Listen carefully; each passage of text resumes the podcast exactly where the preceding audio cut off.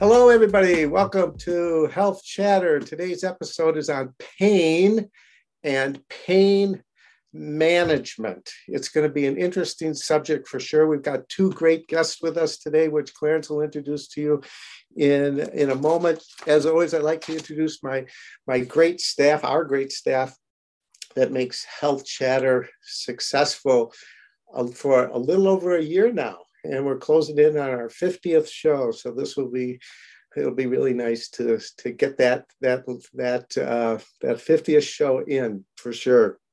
Um, background research for this show was done by uh, Sheridan Nygaard, who is on our show today. So thank you, Sheridan. Great job, great information. Other researchers on our team include Maddie Levine Wolf, Aaron Collins, and Deandra Howard. And our production manager, technical guru is uh, Matthew Campbell. And let me tell you, uh, for those of us who are technically challenged, it's really nice. You know, Clarence raised his hand, and so yeah, am I. Yeah. it, uh, it's really nice having someone who knows the logistics and the ins and outs of uh, production for uh, a podcast like this. And then, of course, there's uh, Clarence, who's a great, great colleague. If if I could hug him every day, I would give him a bear hug. Uh, we're we're really great colleagues, known each other a long time, and enjoy each other's company and enjoy each other's chatter for sure. Um, then, of course, there's Hue-MAN Partnership, which we'll talk about even a little bit more today. Hue-MAN Partnership is a community organization that's involved with a lot of things in the community around health that is helpful for, for the community and they are involved in many, many different initiatives, one of which involves uh, pain and pain management, which we'll, we'll talk about today.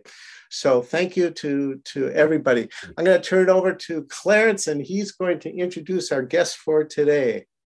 Thanks, Stan. And uh, as you said, uh, we are honored to have these two guests with us today and uh, talking about a topic that many of us think about, some many of us also experience, uh, but also many of us need to know more about. And so uh, our guests are from the Early Bakken Center for Spirituality and Healing, and it's uh, uh Dr. Douglas P. Kennedy. He's the assistant uh, professor, uh, Integrated Health and Wellbeing Research Program, and Brent Leininger, who's also an assistant professor in the Integrated Health and Wellbeing Research Program.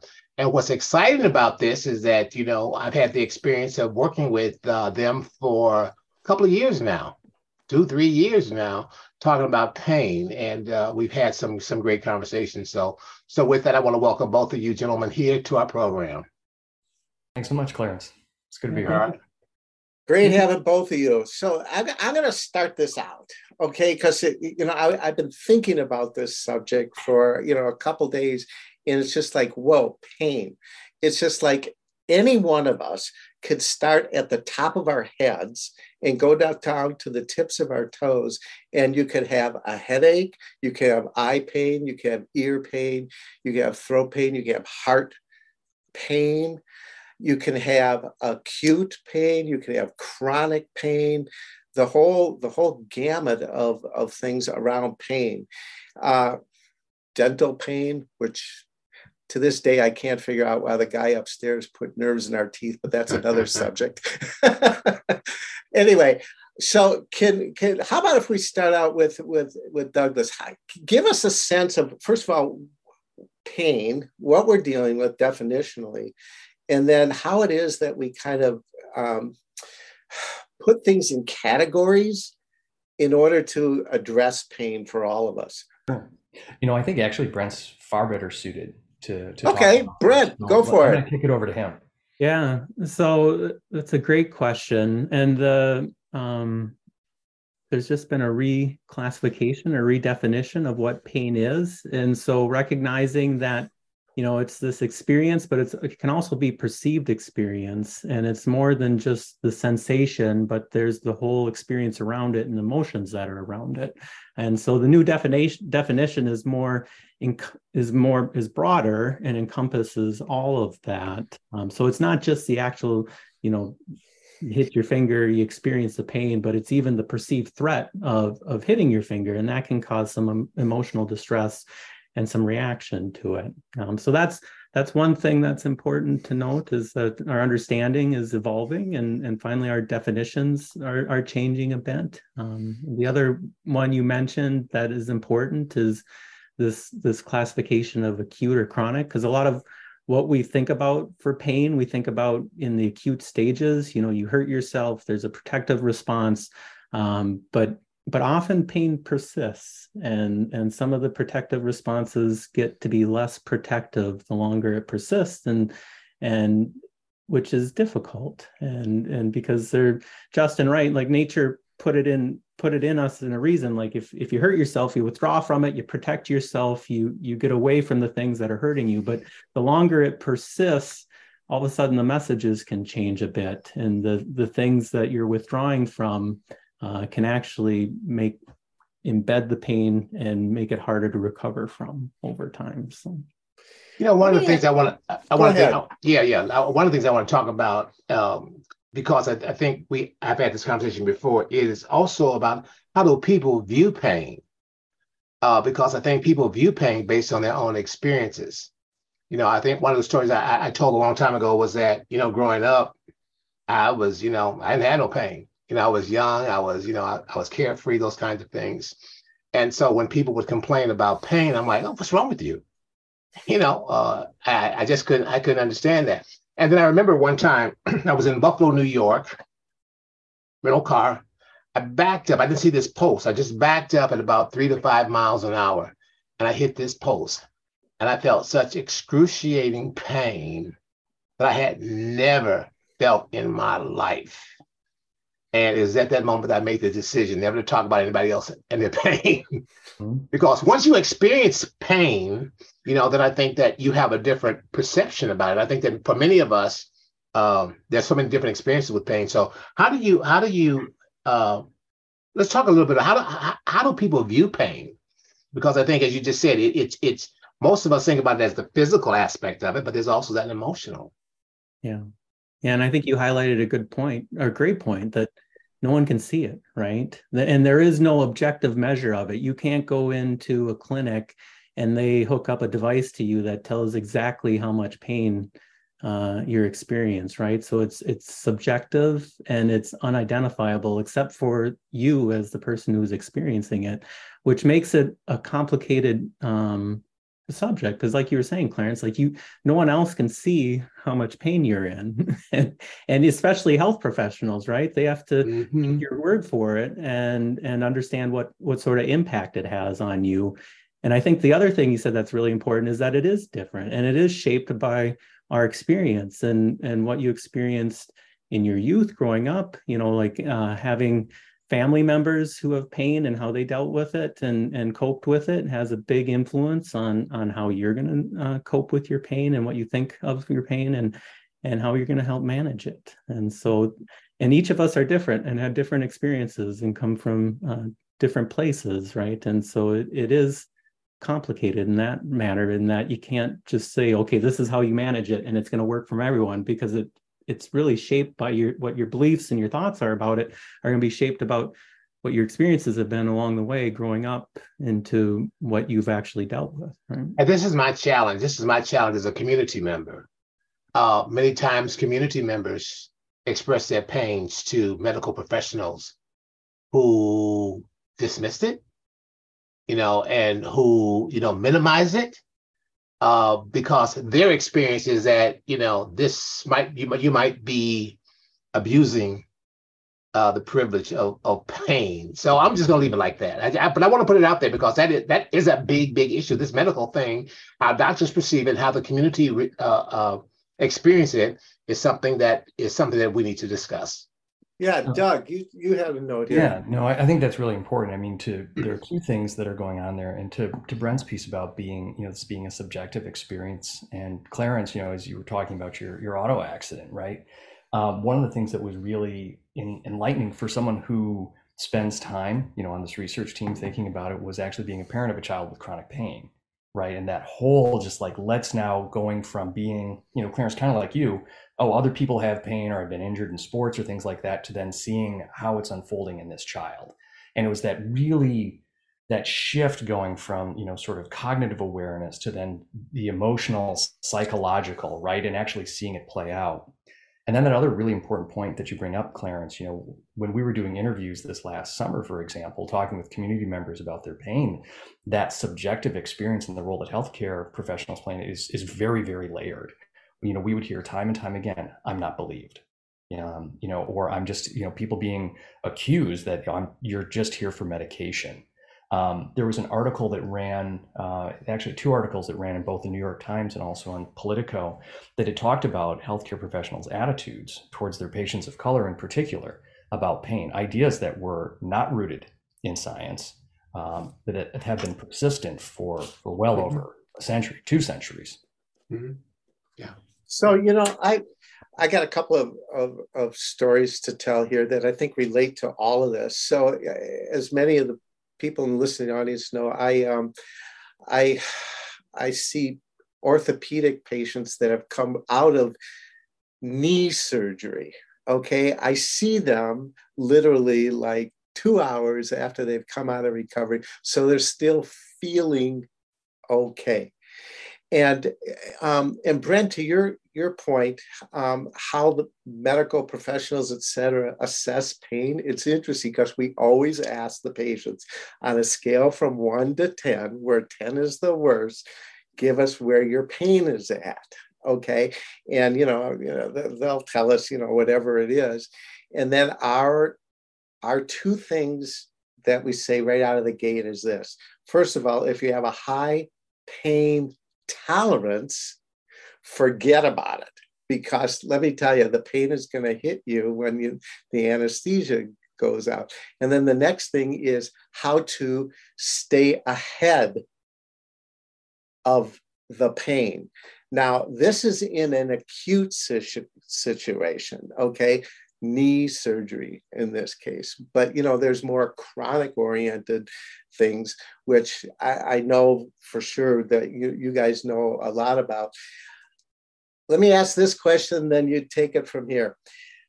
Is there a part of the body that experiences more pain than any other part of the body? Like, for instance, I know that that an initiative that you guys are involved with is back pain. Okay, and a lot of period, a lot of people experience back pain. But based on what you know, is there a part of the body that experiences more pain in general? Yeah, back pain would be up there. I mean, it's it almost all of us will experience it at some point in our life and you you can't say the same for other regions, but you know, it's it's so common in yeah, all yeah. the areas of our body, right? You like like there isn't like pain is a part of of life and, you know, as you age, the the number of body regions are likely to go up and gather. Um, but so it, it's a difficult question because there there might I would say back pain is probably the the most common just mm-hmm. because mm-hmm. it, nearly everyone has to deal with it and not everyone has headaches not everyone has uh, dental pain um, yeah they they follow behind very closely yeah yeah and there's a lot of things that kind of meld into back pain you know sciatica and God, you know, whatever you you know, you get up from a chair a funny way, and all of a sudden you get a, a kink in your back or whatever, and you don't know if it's going to be, oh my God, a long time that you have to deal with that, or just a couple of days, et cetera, et cetera. Anyway, okay, your your project, Clarence, and then go ahead. Yeah, no, I, I was gonna, I was gonna, uh, uh, you know, add on to what Brent is saying is that I think the statistics is 80% of us will experience some lower back pain. And so when you get it, it's not abnormal. Although we sometimes, it's funny though, when you get it, it's like I'm the only person in the world that's suffering with this. And so I gotta, you know, I gotta do what I gotta do. But it's really a, a normal, a normal part, as you just said, of, of aging. And so we need to, we need to understand that we have to take care of our back because it is something that, uh, uh, we will at some point have some kind of uh, challenges with it. Doug. Yeah, and that 80% number uh, is is staggering. You know, and yeah. working with, you know, undergraduates or even graduate students on campus and we're talking about pain and, you know, in some of my classes, they're like, well, I'm never going to experience it. But, you know, we yeah. are seeing patients that are in their, in their twenties, they've been injured in sports, you know, that, um, that number does surprise people at some point. Most of us, if not, you know, close to, to all of us will experience this type of pain. Brent, what, what were you going to add to that? I saw you jump in. Yeah, I was going to say, and it actually starts early. Like a lot of people are surprised to know that the the prevalence or the how often the, the percent of the population that experience back pain in in the teenage years and the late adolescence years is getting close to what it is in adulthood. So it it, it starts early. It does increase. Like there will be more people as you get older, but it's not substantially more. Um, so it's it's a part of life in terms of um, happening at even a young age and so it's not just this thing that as you get older you're going to get this like most of us deal with this uh, even in our youth and the other thing is although it's common right it it's it's scary right because and it it has this sense of fragility to you right like yesterday I was able to bend over and and everything was fine. Now today I go to pick up a pencil and all of a sudden something shifts in my back. I've got this stabbing, shearing pain. Uh, every little movement I do uh, reproduces the stabbing, shearing pain, and so appropriately it it can cause some um, some fear among people and some you know what's going on with me, what is wrong, and they and then you end up in a health professional's office and a lot of times we don't have good answers for identifying this is the exact cause other than knowing that you know that that acute episode typically will get better with a little bit of time um, but what exactly is causing it and where is it coming from? And and can i get a quick you know can i have a fix to make sure this never happens again? Those are things that you know the the healthcare community at this point in time doesn't have solutions for. And i don't think we'll have solutions for. And, and that's part of what we're trying to do is shift the focus from like this isn't uh, a, a condition that's going to have a cure. This is more something that we we want to empower people to learn okay when this happens what can we do best to cope with it and how can i help manage it the best that i can so that it has less impact on my day-to-day life and and doesn't get me in a sense where I'm feeling like I'm fragile. And unfortunately, a lot of what we do in the healthcare community, like we'll, we'll send you for imaging, and then we'll say, well, you have, you know, your your spine is degenerating, right? Which just imagine how that feels and what that sounds like. But when you look at, well, what's the relationship between having some degeneration that shows up on your spine on an MRI or an X-ray and the pain experience? It it's weak if existent at all right and so often it's not really a good explanation for what's going on but it it sends a message like okay I've, I've got a bulging disc i've got i've got degeneration of my spine. Um, all these things contribute to um, how people cope with it and if they feel they can cope with it. And so a lot of what we're doing with our work is trying to flip that narrative and empower people to you know here's where here's what the evidence says here's what we know is going on here's what we don't know what's going on but here's the best way you can here's a here are some ways you can cope with it because there is no best way. Let me take that back there are multiple ways and not everything works the same for everyone but helping mm-hmm. people choose their path and what works best for them to, to cope it yeah, Doug. Sure. So I, Brent, I think you know you keep you've used the phrase twice, which is I think the the ultimately least favorite phrase that I've ever used in my classes. That pain is part of life, right? And these students don't want to think about it, but but it is that that reality. And then picking up on you know the idea about our work is about empowering people to to cope with this, to live with this, and that's in the study, and it's also in the uh, the activities that we're doing on engaging communities to you know whether it's through public dissemination of okay so here's what we know. Let's bring in community members. Let's bring in clinicians. Let's bring in researchers and talk about this because it is really about shifting the way that people are, are dealing with this. So i want to i want to talk about the complication of pain you know i i, I started talking a little bit earlier about the the um, uh, the way in which i perceived pain when i was younger can we talk about what does pain, how does pain really affect our lives? I mean, is it socially? I mean, is it emotionally? I mean, we talked, we throw those things out, but I think to, to, to dig a little bit deeper, uh, would be very, very helpful. You know, um, mentally, what what's what's what's up with pain? Because if you don't if you don't know that, then you don't realize, you know, how it affects people. And I, I, so anyway, what do you think? What, what's going on? Yeah. Well, it's it's the number one reason why people leave the workforce across the across the hmm. globe, mm. right? So there's that. It has a big impact. Um, it has a big impact on identity right? Like all of a sudden you go from from being able to move around to now you can't move around. Can i can i pick up my children? Can i pick up my grandkids? Can i do my job? Is it going to affect my ability to bring in a, a paycheck and and support myself and my loved ones right? And so it has huge um, consequences both emotionally and social, socially and on a, just a public health burden. You know in terms of diseases the the world health organization has this global project where they they look at how common different conditions are and then also what sort of impact it has on people's lives and what impact it has on their length of life. Um, and so back pain, you know, for when you combine length of life, because it really doesn't impact as as much like your length of life, but quality of life, it has a big impact on. It's the number one condition in terms of uh, disability across the globe and in the United States, just because of how common it is mm-hmm. and how much it impacts people's abilities to do their day to day activities, go into work, those sort of things.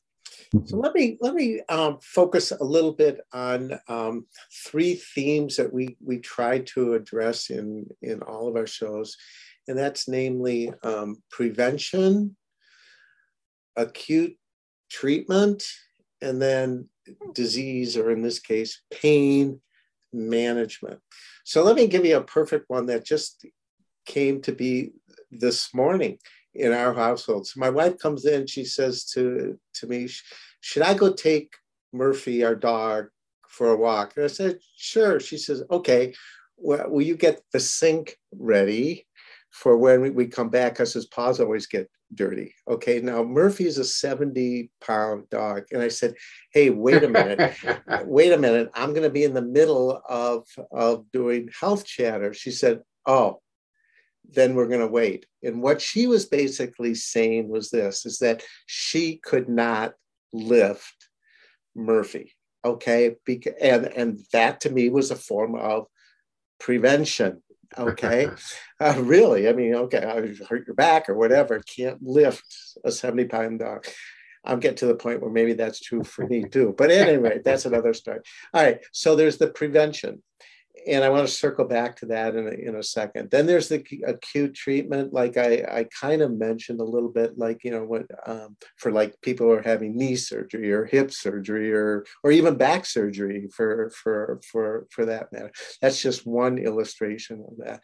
And then there's disease management, which I'm sure in, involves you know um, medications et cetera what's really interesting to me is that uh, the united states it says here consumes over 80, the United States consumes over 80% of the world's opioids, you know, in, in whether, let's assume that most of that is for pain management, but we don't know.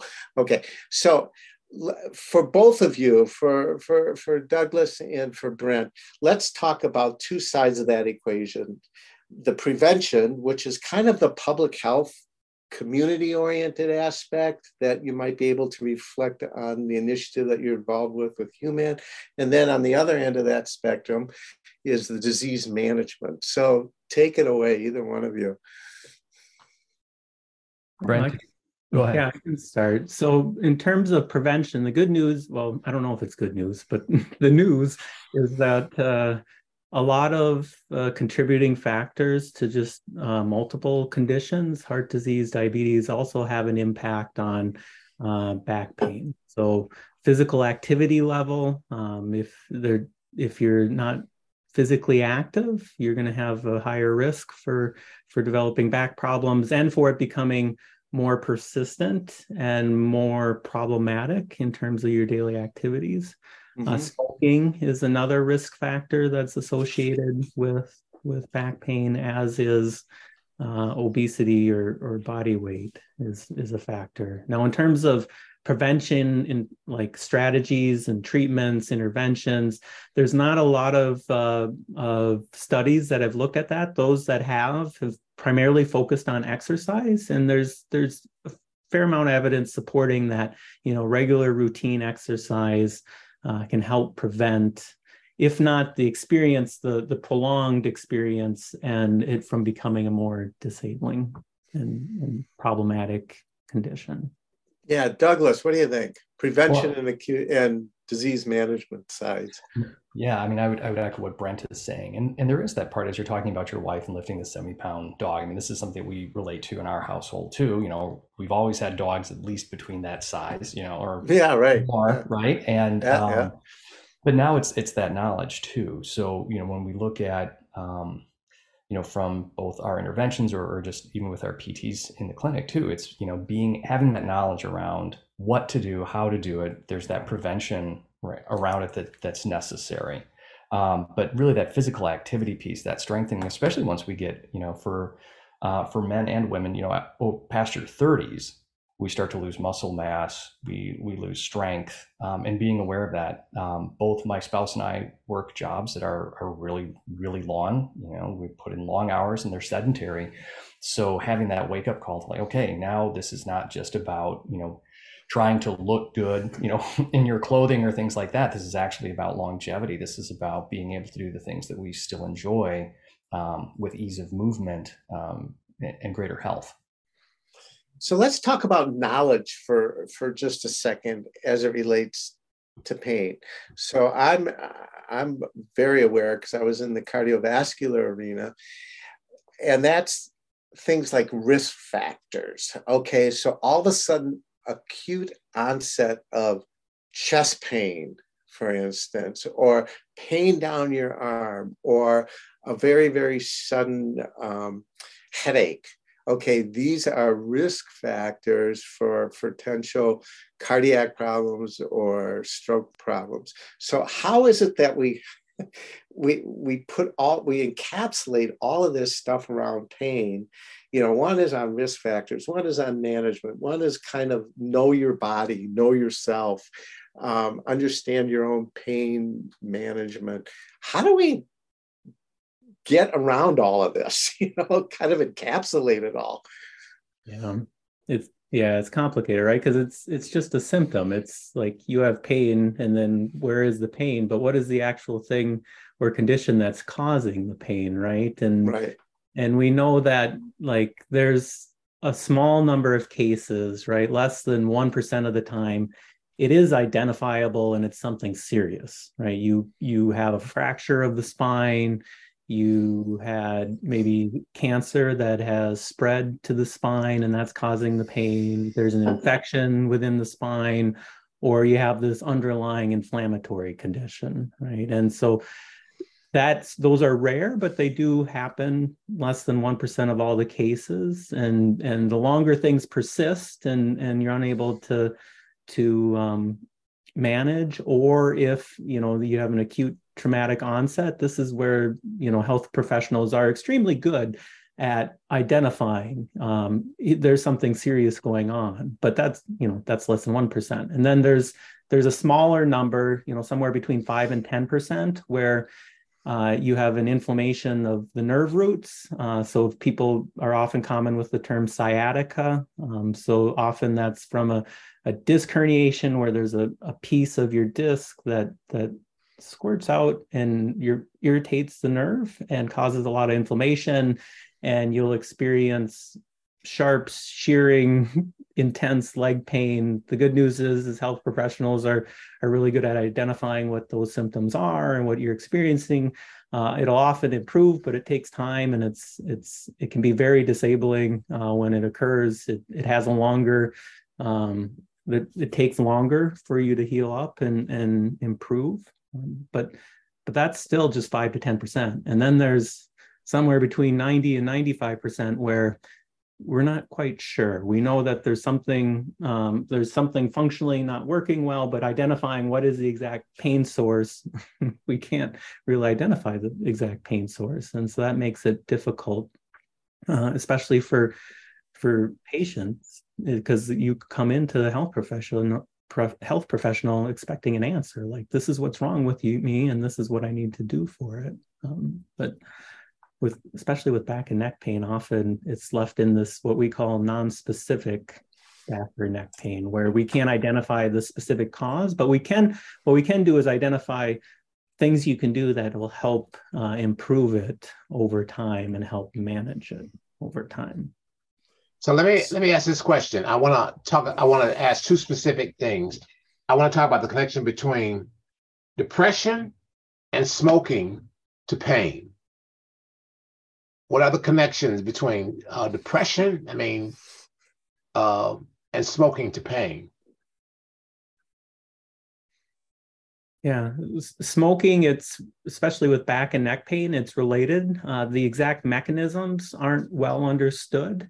Uh, but we the thought is that the same mechanisms, likely same mechanisms that they have on other health conditions, lead to that uh, in terms of inducing inflammation within the body uh, and impacting the body's ability to heal. Um, depression is even is more strongly associated. Uh, there's been a lot of literature looking at the impact of depression on outcomes for individuals with back and neck pain and it's pretty clear that uh, depression and pain are related. Uh, the more you have of one, typically the worse your experience is going to be with the other. And so there's been a lot, especially in the last 10, 15 years, there's been uh, recognition that um, you can't just segment conditions and treat them irrespective of everything else the person is experiencing, um, both health condition wise and, and within their life. And so uh, in in the back and neck pain world, there's been a lot of movement towards um, that recognition and pushing towards um, interventions or treatments that that recognize that and help do a better job of managing kind of the whole person and what the experience is. And I mean, the the one story that that is told that I think rings true in not talking specifically about tre- depression, but just even mood can exp- can impact your your pain experience, right? So the the the analogy is given about the whether you're on the winning or the losing team of an athletic event when you suffer an injury in in the final minutes and and how your pain experience is going to be and what you're going to think of it uh, you know we are that has that has an impact so, you know, pain, we're kind of giving it kind of a, a generic title here, but there are titles of pain. So, for, for instance, arthritis, okay, which is whenever you have arthritis, it's, it's associated with pain.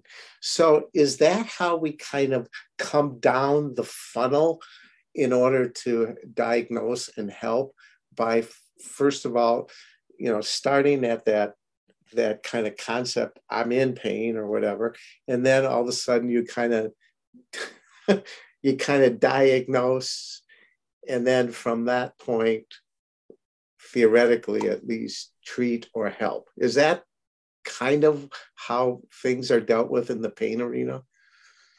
It is. That's how it's been. But, but the issue is, is it it hasn't worked so well. Um, yeah, yeah, right. because it still hurts, it, right? it still hurts. You've got uh, the the equivalent. I mean, there, you can have osteoarthritis in your spine, and often you'll get, you know, if you go, if you'll be sent for an X-ray or an MRI, you'll get a report back that'll say a lot of um, big scary words. Um, that you know, you have level X2 degeneration. Uh, there's there's osteoarthritis in these facet joints. The issue is is those things are are often common in people who don't experience pain, um, and they they increase with with years of of lived experience on the planet, and they don't they don't correlate or associate very well with with pain or pain outcomes. And there's actually been studies where they they even looked at uh, what's the impact of sending someone with back pain for an X-ray on their overall outcomes, and surprisingly, they've they either did the same or worse on whole. And and a lot of that's because it can't really guide the treatments or it, it, if it does guide treatments it guides it to treatments where there's not a lot of evidence. So you you end on this this road where you go from acute pain or ongoing pain to now you're going to have a spinal injection and you might you know maybe that works for once or twice but it gets to be less and less helpful as time goes on. And now all of a sudden you're a surgical candidate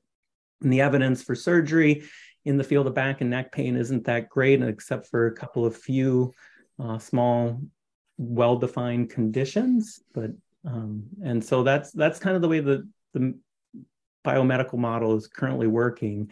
And it's leading to overuse of a lot of treatments and diagnostic strategies that that in most cases aren't helpful. I mean, I don't, I don't want to paint with a broad brush and say MRIs aren't helpful, but in a lot of cases they aren't helpful. Um, in some cases they are, but and and same with with injections and surgeries. They in some cases they are, but all too often in the US anyway, you go down the system of okay, you come in with back pain, let's go get some imaging okay, you've got degeneration at this level, a disc bulge at this level. Let's do an injection at that level. Okay, that injection didn't work. Um, okay, let's let's go in and, and stabilize and fuse the segment and do surgery.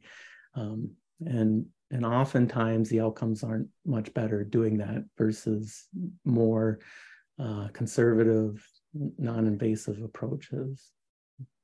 Which is, I think though, I mean, that's really, really important because as a country, you and I were talking about this weeks ago too. It's like we spend more on these back pain treatments than than anything else. True? Am I am I getting that correct again? Yeah, yeah, we spend more on the care of back and neck pain than any other healthcare condition in the U.S. Like four wow. percent of every every dollar we spend on healthcare in the U.S. goes towards back or neck pain. So more than cancer, more than heart disease, more than diabetes. So it's wow. it's prevalent and we spend a lot of money on it. And the rates of and where we spend our money isn't always the most efficient nor the most effective. Yeah yeah. And clarence. Yeah i want to ask this question. This has really been very interesting. What is the basic information that people should know about pain What's ba- I mean, I, I mean, you know, what should everyone know about pain? Yeah. Tips or whatever.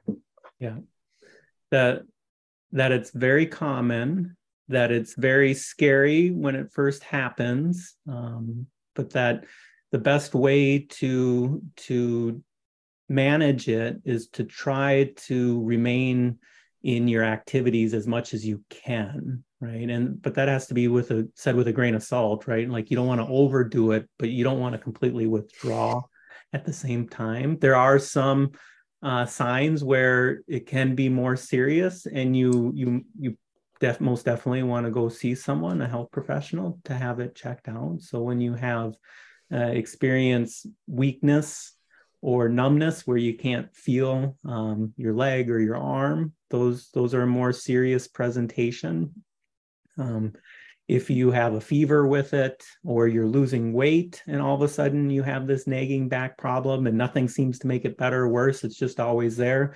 Uh, those aren't good signs. Uh, but for most people, what they experience is it's it's going to come on and be acute, where you'll have sharp pain that limits a lot of your activities, and you'll feel like not doing anything. Um, but you kind of have to resist that urge and see what you can do and try to keep doing what you can. And then slowly you should be able to do a little more and a little more and a little more and then get back to doing what what you want. Because then you know it wasn't that long ago we told people who had this that you know you should just go in bed for a week you know, lay down don't do anything. And we've learned that lesson the hard way that that doesn't do anyone any good um, and it tends to you know your muscles get weaker as you're laying there um, your body's not you know the, the muscles need some coordination right like it's it's really a well tuned orchestra that's playing every time you make any movement in terms of the muscles of your body be able to coordinate uh, all the joints and keep things moving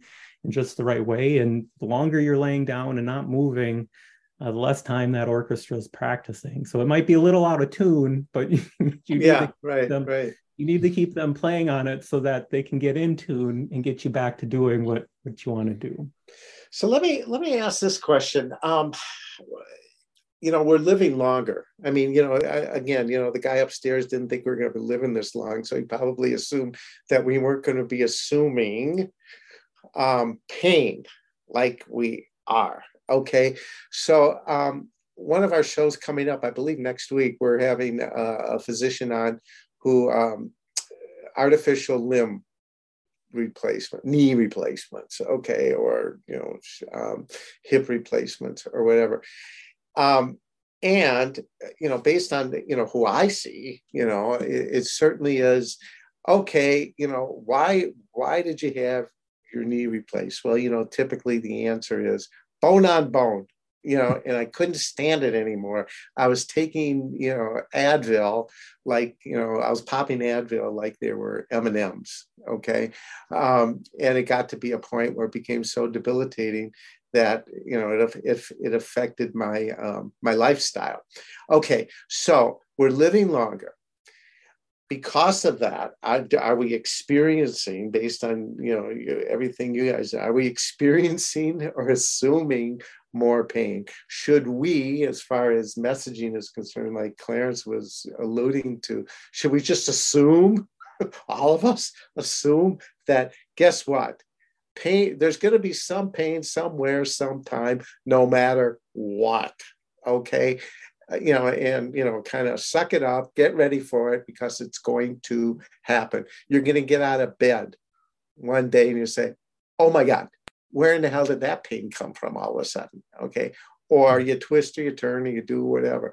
So is age a function of it? And should that be part of our messaging to the public? Say, hey, you shouldn't be scared of this you should be knowledgeable about it and know that it's just you know that's life and things are going to happen what do you guys think about that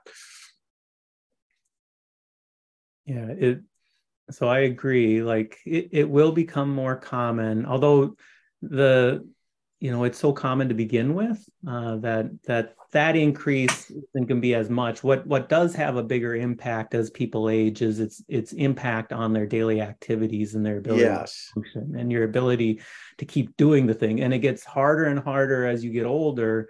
Um, and this is where prevention comes in. Like the minute you stop doing something, like you can stop doing things when you're in your 30s and 40s and pick it up two, three years later and be a little rusty, but still be able like that. As you get older, that becomes less and less um, possible, right? And yeah. So, uh, especially when I'm seeing older older patients, like the messaging is even when things are good, like you have to be on defense because things can like if if you stop suddenly doing, happen. yeah, if you stop doing the things you're doing, even if it's yeah, not yeah. related to pain, guess what? you're not going to yeah, be able to anymore. And if you think you're going to all of a sudden just retrain and be able to do that, uh, you potentially can, but it's a much harder challenge than if yeah. you keep keep working on it. Yeah, Douglas. Yeah, no, I, I want to piggyback on what, what Brent is saying because I, I think it's really important that it isn't just as we age, but it does become more more difficult and that the the emphasis on prevention is is crucial. One thing just to to draw it a little bit more is that you know that how people relate to the experience of pain is crucial that this is a complex phenomena. It's not just you know as we going back to the beginning of this conversation it's not just at the locus of a trauma um, but this is actually you know a complex biopsychological and, and social piece. And you know and, and as people think especially as they get older that withdrawing from activities right as there's more fear around it has all kinds of downstream effects too that we know um, affect people's longevity. So I, this is i think this is a really important conversation to have part of that knowledge, part of that prevention, and, and then being aware because it, it is an eventuality. We we will experience pain. That is in in some ways it is just the human condition. So my question then to you is this: knowing that this is a part of the human condition, how do we support people who are going through this process? Yeah, and, and I think it's the messaging because we've we've had this like like we've understood and this trajectory we've been on we've been on the same trajectory in terms of the country and the world for the past 30 years. And and some of these messages like haven't always been framed in the most useful way for individuals because if you know it's part of the experience like like you're saying dr stan like the do we just need to suck it up? And to me that's that's like because when you hear that and it can have this well there's not a recognition of what i'm experiencing because it is it is frightening right? It is frightening to be able one day to be fine and the next day not to be able to bend over without feeling like somebody's stabbing you in your lower back right? And so so a recognition that it's it is going to happen it will be scary but what's available to help support. And that's one area that we are learning and even our guidelines are changing. So the, the role of medications you know it used to be medications were especially in acute stages were kind of the go-to. Well um, there's a recognition that they're not always that helpful and the american college of physicians in their their most recent guideline for back pain management are actually recommending uh, starting with non-pharmacological approaches, so non-drug treatments first, and then moving on to to drugs for those who prefer it and aren't able to manage it using non-drug options. And and the key things are some of the things we already talked about, like uh, having a recognition of what's going on. First, making sure that's nothing major, serious that's going on, uh, which, like I was saying before, it rarely is. Um, but once you get past that, then knowing what you can do to manage it, what sort of routines can you get in your day that'll help you get over this? And then is there a way you can prevent it? Uh, often it's hard to prevent it from ever recurring, but can you prevent it when it does recur so, to where it's not impactful and you can get over that hump as quickly as possible? So I got to tell you a great little story. This just happened last week. Um, so I I had to go to the ER because I had I was experiencing chest pain. Okay, and you know, as a health professional, you get to a certain point where you don't screw around. You just you just go and you get things checked. All right. I'm sitting in the ER and this mother comes in. This was about 10 o'clock at night now a mother comes in with her her daughter. Her daughter might have been eight or nine years old and her daughter was crying just crying because she had really hurt her wrist. Okay she was doing some kind of gymnastics thing and really hurt her wrist. It might have been broken. At that point i didn't know. But the point i'm bringing up is this. Um, she was sitting right next to me.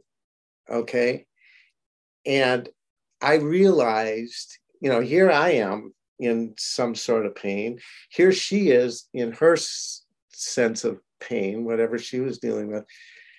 The idea of support. It really, you know, I I I said to the, the little girl, you know, it's going, it's going to be fine they'll they'll take a look at your wrist, et cetera, et cetera. I kind of walked her through just a little bit, probably the same thing, frankly, that her mother did. okay. But hearing it from somebody else, I think, at least I hope, was helpful. It turns out that I I, I did see them um, in the ER, and the mother came in and she said to me, "I just want to thank you." Okay? And i actually i thanked her too because frankly for me focusing on the little girl's pain took some of the pain away from me you know? So it's like i really do believe that when we are any of us are in pain i don't care what it is having really good trusted people or kind people helping you talk through it um, assisting you with it I think I is is an incredible uh, community message that perhaps we can all um, share and hopefully do. Yeah. Yeah, Douglas. Yeah. So I mean, this is this is one of the things I I couldn't agree with you more about this. You know, because there there are a couple of things going on with that. One, and what we're trying to do within our own Partners for Pain um, project is to to break down some of those barriers, right? To be able Yeah. to find that that good information because a lot of people can search on the web, but that doesn't necessarily mean because you found it at www. whatever that it's it's credible.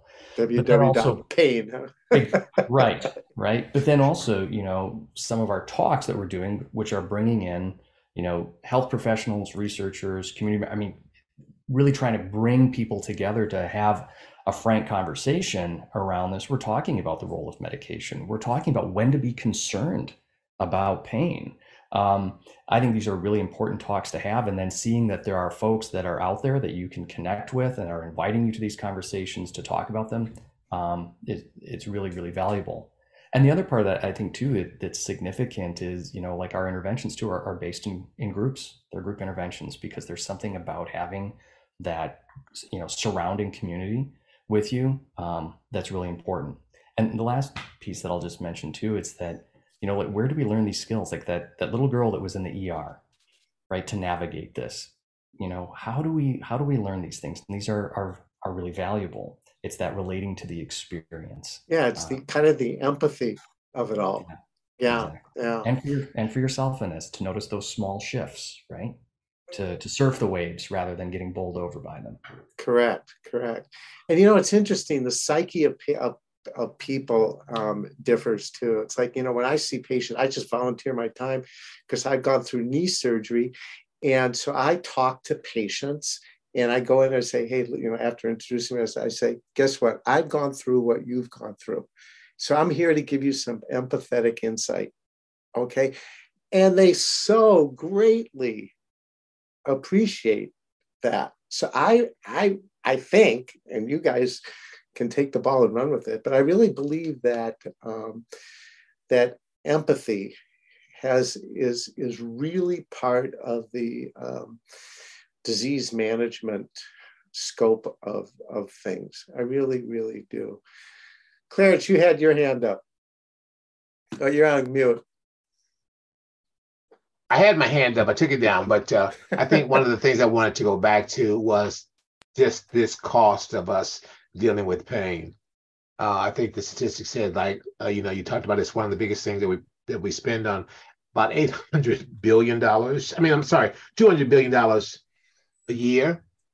I spent annually on pain management. That's a lot of money, and I think it's something that that we need to talk about even more. And so I'm really I'm really grateful for the opportunity to be able to enter this conversation with you all to talk about different ways in which we might be able to address it.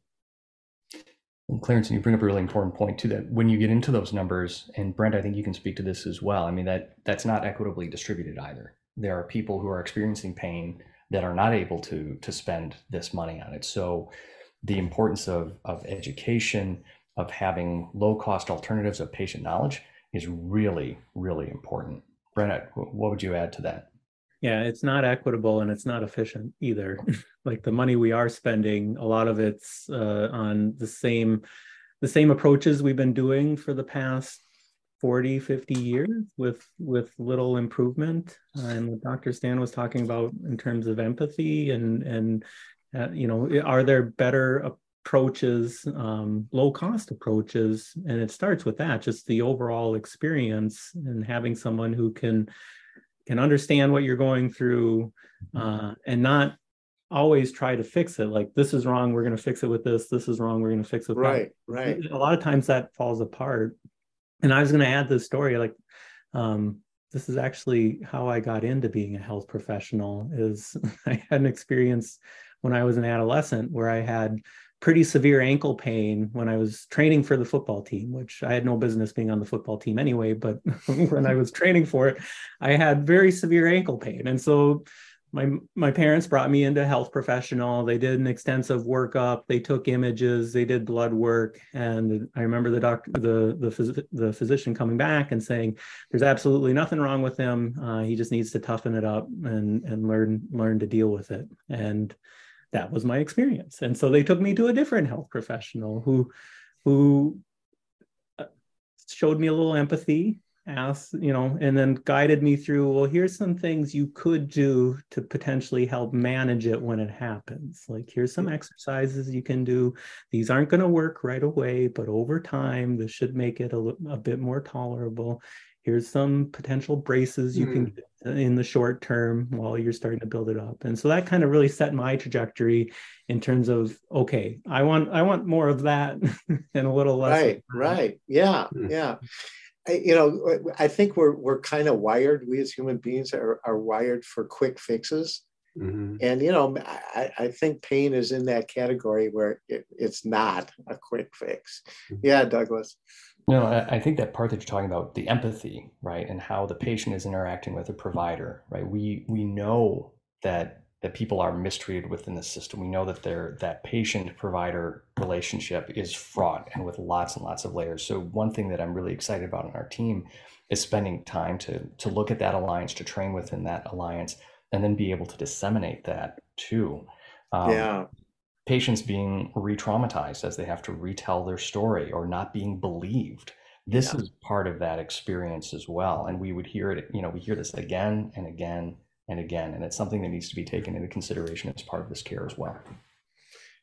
Well i'll tell you this information has been incredibly enlightening. I really really applaud your your efforts in addressing this um, this subject matter, not necessarily down to the core of it, but more in the in the broader perspective. How is it that we as human beings can address this subject matter um, from a prevention, acute treatment, disease management perspective that we all understand, appreciate, and can empathize with? And I think in the, in the end, it can have an, an incredible impact on the delivery of care overall. Clarence, last thoughts here. I am really glad and thankful that you, you two gentlemen, uh, took the time to be with us today.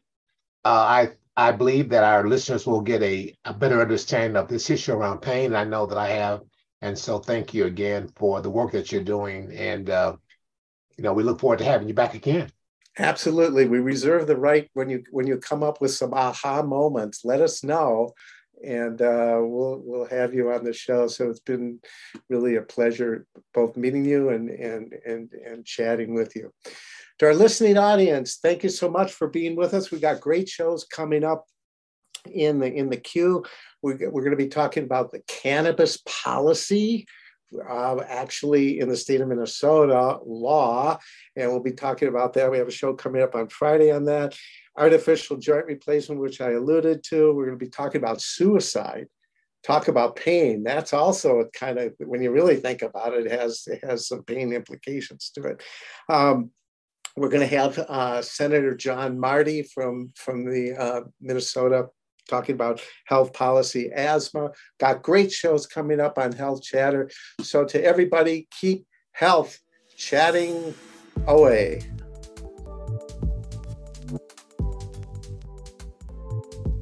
Hi everyone, it's Matthew from Behind the Scenes, and I wanted to let everyone know that we have a new website up and running, healthchatterpodcast.com. You can go on there, you can interact with us, you can communicate with us, send us a message, you can comment on each episode, you can rate us, uh, and it's just another way for everyone to communicate with uh, Stan and Clarence and all of us at the Health Chatter team. So definitely check it out. Again, that's healthchatterpodcast.com.